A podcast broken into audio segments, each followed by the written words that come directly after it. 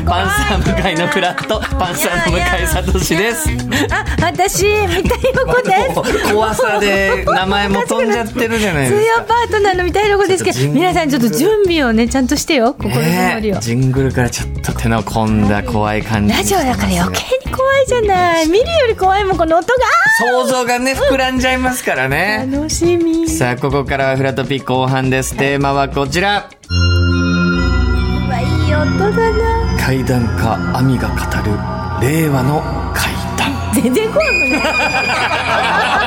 私には無理です。 ダメはい私やっぱ笑っちゃう、口角上がっちゃうんで。うねうん怖くは無理ですね怖くない。えーまあ怖い話、怪は談、い夏といえばっていうとこありますが、水戸さんはお好きみたいです ね。大好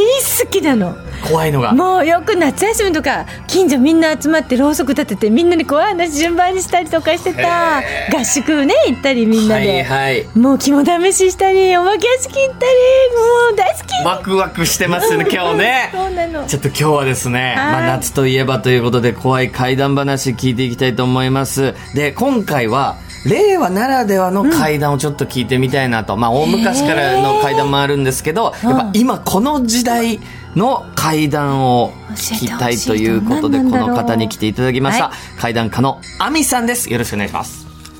よろしくお願いします。これが正解だ。うわーこっ怖ちやっいぱり声、これがやっぱ正解だちょ。っとね低くあーやっぱ違うねいや、アミさんは、はいはいはいはい。まあ、僕吉本の1年先輩で、はいあそうそうなんですで、か僕の同期の細野っていうやつと組んで「ありがとう」というコンビをへー組んでるんですけど、はい。でも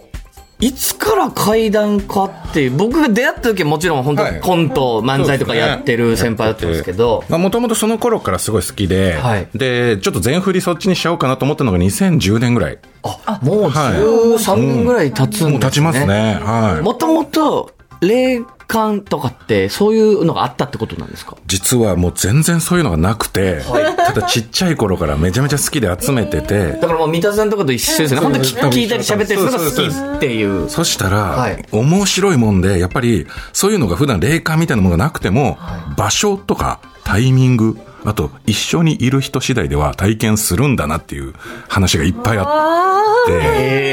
ー怖い怖い怖い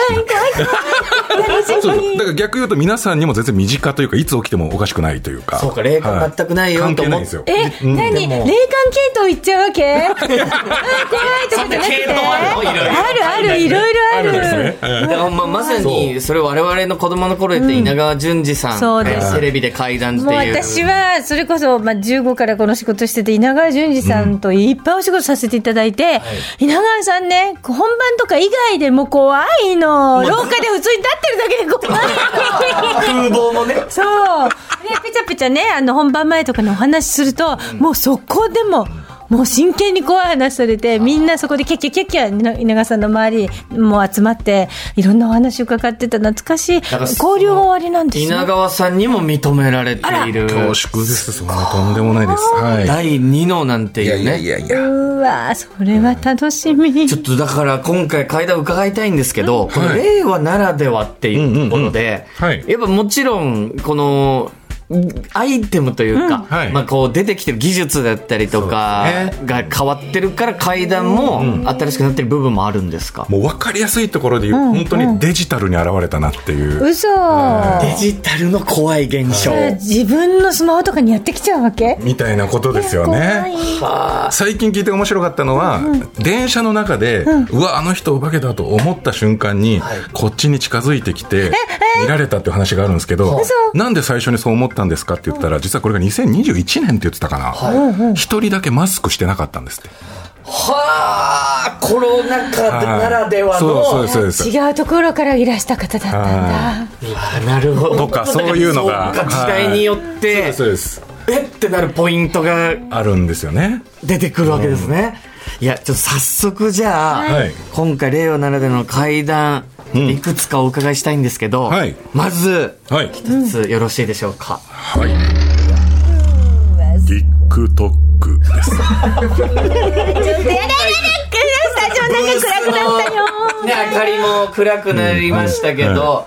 本来楽しいアプリですよ。だって、うんそうですね TikTok なんて。そうですよ。ちょっとじゃあ、はい。よろしくお願いします。お願いします。はいまあ、楽しいこそかもしれないんですけど、近年ですと、やっぱりああいうショート動画だったりとかを、あの、スクロールしながら、いくつも見ながら、あの、まあ、眠りにつこうとする方々も結構いらっしゃるみたいで、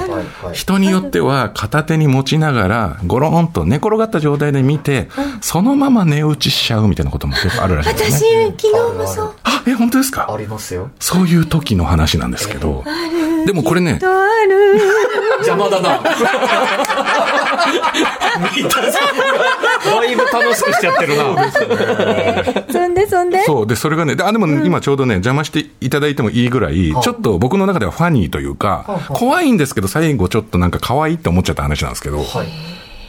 寝落ちしちゃったんで、夜中ふっと目覚めた時に、真っ暗な部屋の中、なんか天井を照らす明るいものに気づいたんですよ。あれと思った時に、あ、そっか、寝落ちしちゃったから、スマホが枕元で上向いてるんだと。その明かりが天井に当たっちゃってるんだなと思ったら、スマホの方から話し声がもちろん聞こえてくるんです。あ、TikTok 上の誰かの声なんだなと思って、画面パッて見たんですけど、そこでは踊ってるような動画だったんですよ。あれじゃあこの話し声って何と思ったら、スマホじゃなくてスマホの向こうから聞こえることに気づいたんですよ。うわーと思って、で、暗い中で上に照らされてると、その明かりの向こうって見づらいじゃないですか。と思ったんで目を凝らしてよく見たら、いや、見ないで。知らないおじさんがそこにいたんですけど、そのおじさんスマホ画面を見ながら、え、なんだこれ小さいって言ってたんですよ。要はスマホ知らない世代のおじちゃんが、 あの、スマホを興味深そうに覗いてたっていうお話。 そうちょっと怖いんですけど、なんかね、なんか、はい、可愛いといういか。や、可愛くない、怖い、怖い。な、なんなんですか、そのおじさんは。おそらくまあ、通りがかりとかでね、例えばじゃあ、えーお化けとして、見た時になんかこの自分の知らない、例えばテレビしか知らないような方々が、あれなんか、夜中の真っ暗な振動してる中なのに、ちっちゃいものから音が聞こえるな、つって言ったら、向こうからしてもなんだこれっていう状態だったんじゃないかっていう。だはかい、ら来たんだよね、足がない。おそらくはいいや今っぽいなと思って。はねい。。はい。ありえる、ありそうえそうかる。全然皆さんもやっぱ SNS とかそれこそ見ながら、動画見ながら寝落ちするっていうのはありあますよるあるですもんね。うん、あると思います。いや、ちょっとどんどんすごい、ちょっでと。もいいですか、も違うね、う。時代は違う。いくらでもありますんではい。はい。続いては、オンラインゲーム。ラインゲーム。ね、今ですよはねい、。そうですね。はい。それこそなんですけど、まあ、一人でやっても楽しいんですけど、最近だとネット上で知り合った方々と、通話しながら一緒にやったりとか、それこそ通話することで連携取れて、同じミッションを早くクリアできたりとかあるらしいんですね。通話だったり、それこそチャット欄使ってやったりとかするらしいんですけども、この男性、まあちょっと二十歳過ぎの男性なんですけども、実家の2階に住んでおりましてですね、で、そこで自分の部屋でやってたんです。ヘッドホンつけて、マイクつけてやってたんですけど、やってる最中、みんなで、まあ世間話するタイミングもあるんですよ。ボス、なんかその強い敵と戦う時は、まあ連携とか取るんですけど、そうでもない時って割とそういう時間もあって、そしたらその中で一緒にプレイしてた、ネットを介した友人が、聞いてくれよ、つって、その、本当に雑談の感じですよ。今日事故交通事故現場の横を通ったら、なんかね、警察の方とか、まあそういう方々がいるのはわかるけど、そこに血だらけのおじさん立ってて、で、そのおじさん、なんか、足なかったんだよ。はははは。それって、事故でなくなったのそれともお化けだからないのって、ちょっと小馬鹿にした感じで、それを笑っていいのか。でもちょっとわかんないけど、まあネットを介してなんでね、直接の友達でもないから、お前そういうの良くないよって言うわけにもいかないし、流してたんですよね。そしたらその後、ちょっと下、1階から親に呼ばれたんで、ごめんちょっとっつってミュートにして、1階に降りて、で、用を済ませて戻ってきたら、部屋の電気真っ暗になってて、あれで、PC も落ちてるんですよ。え、ちょっとと思いながら、パチンってやるけど部屋の電気つかないな。え、どうしようと思って、パソコンの電源ブーンってやると、ついたんで、あ、じゃあいいやと思って、つけてヘッドホンつけたんですよ。そしたら、みたいな聞こえるんですよ。みんな聞こえるから、え、何みたいな聞こえると思って、ちょっと、え、これ何の何のと思って、ヘッドホン、パって外したんですよ。そしたら、耳元で、え、お前この野郎みたいなこと言われて、横向いたら、血だらけのおじさんが横に立ってるんですよ。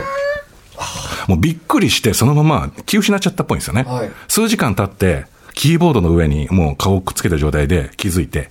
うわ、何だったんだろう。部屋真っ暗な状態で、チャット欄がえぐいことになってて、実はその時間同じタイミングにみんなの部屋でも電気消えて、そのおじさん現れてたんですよね。 で、自分は気を失っちゃったけど、メンバーのうちの何人かは、うわーってびっくりしたそのおじさんを、顔から胴体、そして下の方まで見ると足がなかったらしいんですよ。もしかしたらあの時小馬鹿にしたんで、怒りに来るという、まあ言ったら教訓的な会談なんですけど、これをネット繋がってたからオンライン上で全員のところに行ったんじゃないかっていうお話ですね。はオンラインだとい。、もう、手広くいっちゃった。手広く。すごい、おじさんすぐ出てくる。いや、昔のおじさん、一箇所でもう手一杯だったのに。やっぱオンラインオンライでンになるともう、やっバッとね。一人に出ても怖かったのに、これがもうネットで繋がっちゃってるからもう。いや、やっぱこれ教訓としてやっぱあるんですね。やっぱ小馬鹿にしてしまそうですねと、よく罰が当たるなんて言いますけど、はい。小馬鹿にしちゃダメだよっていう。そうですよ、おん盆で皆さん帰って見えますからね。そうですね。いや、ちょっとまだまだ伺いたいんですけこうど、いうのお好きですかいいですかああ、もうお願いします。はい。続いてはじゃ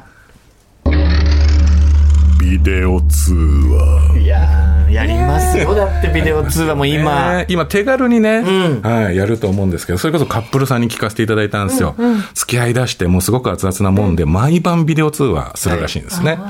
そしたら、えーこの日彼が、えー、と出地方に出張で行かれまして、お仕事の後ビジネスホテルに泊まられてたらしいんですね。で、夜結構遅い時間まで時間、あの、お仕事だったらしいんで、ホテルに着いたのがまあ結構遅くて、くたくたなんですよ。うわ、疲れたよって言いながら、普段だったらね、その後、わわけあいあいと喋るんですけど、ちょっともう寝そうだっていうことで、ベッドの上にゴロンとなりながら、ベッドの横のあのなんか台みたいなのあるのわかりますかね、あそこに立てかけてスマホを固定した状態はいはいで、あ寝っ転がった自分を映しながら喋ってたんですよ。そしたらそのうち彼がもううとうとしだしたんで、もう先寝ちゃっていいよって言ったら、ありがとうって言って、向こうの方で寝てるんです。で、画面の向こうで寝てる彼の仰向けの寝顔を見ながら可愛いなと、もう今ラブラブ期ですから、思いながら見てたら急に画面がプツッと真っ暗になったんですよ。そしたら表示されたのが通話相手のなんかあの通話が途切れました、あれこれって相手がボタンを押さないとならないやつだよなと思ったら、ふって画面が戻って、向こうの方で彼が寝てる。仰向けで寝てるんですよ。あ、そうだよな。あおかしいなと思ったら、またふっ、また通話相手が切りましたみたいな、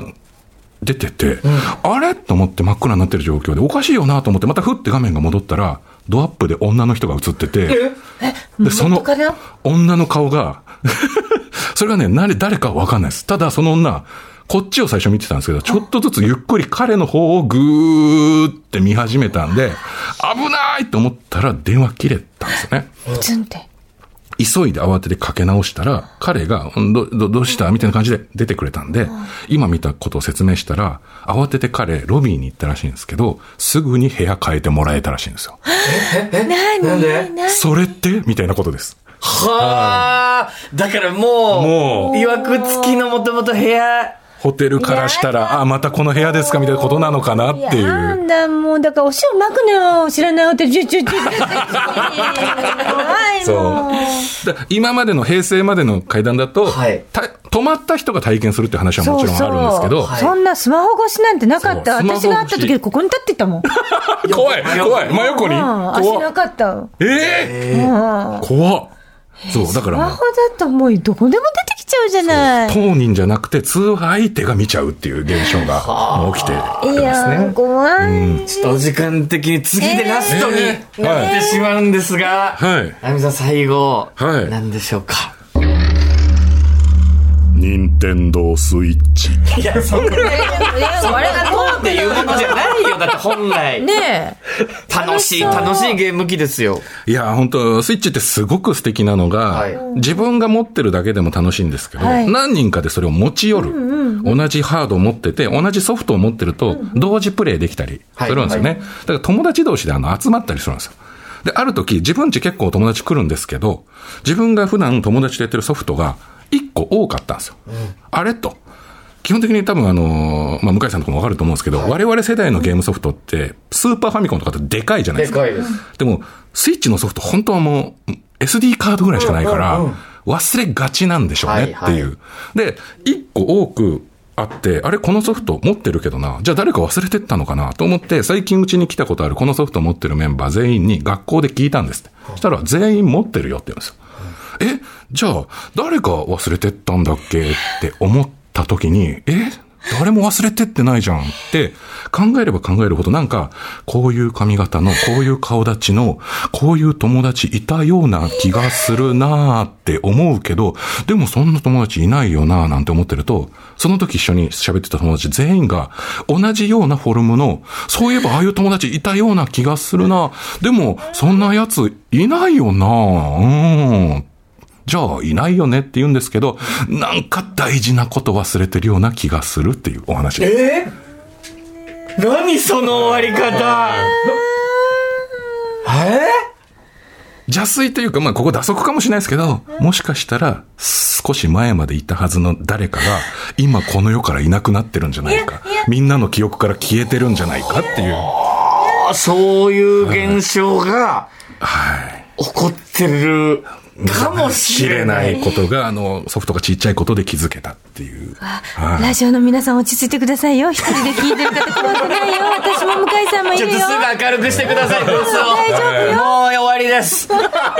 いや、でもやっぱ夏はこの階段ね。そうそでう。すねこ。れ亜美さん涼しくなる。のね、階段聞きたいってなったらどういうところあ、ありがとでうご聞ざいますけ。るんですかそうですね夏もいろんな番組出させていただいたりとかちょっと夏が終わる頃からツアーに出まして、あそうですファイナルが、えっと11月27日に、えー東京のゼップダイバーシティというところで、はい、やりますんで、おはーすごい。い、ぜひそちらの方にね、はいみんな足を運んでいそうただいだてあとそのいわゆるこの令和っぽいの聞きたいなみたいな方は今実は「令和怪談」という書籍を、はいえー書かせていただいてるんですけど小学校の図書室とかにも並んでたり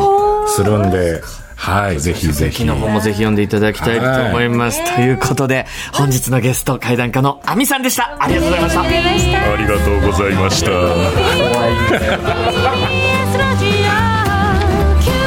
なんか言ってて、怖い怖い。あなたの平成間違ってます平成のすべてを目撃したと自称する町浦ピンクが真相を激白僕もモーニング娘。のメンバーとしてデビューする予定やったんですよ TBS ポッドキャスト「巨子平成」毎週金曜日更新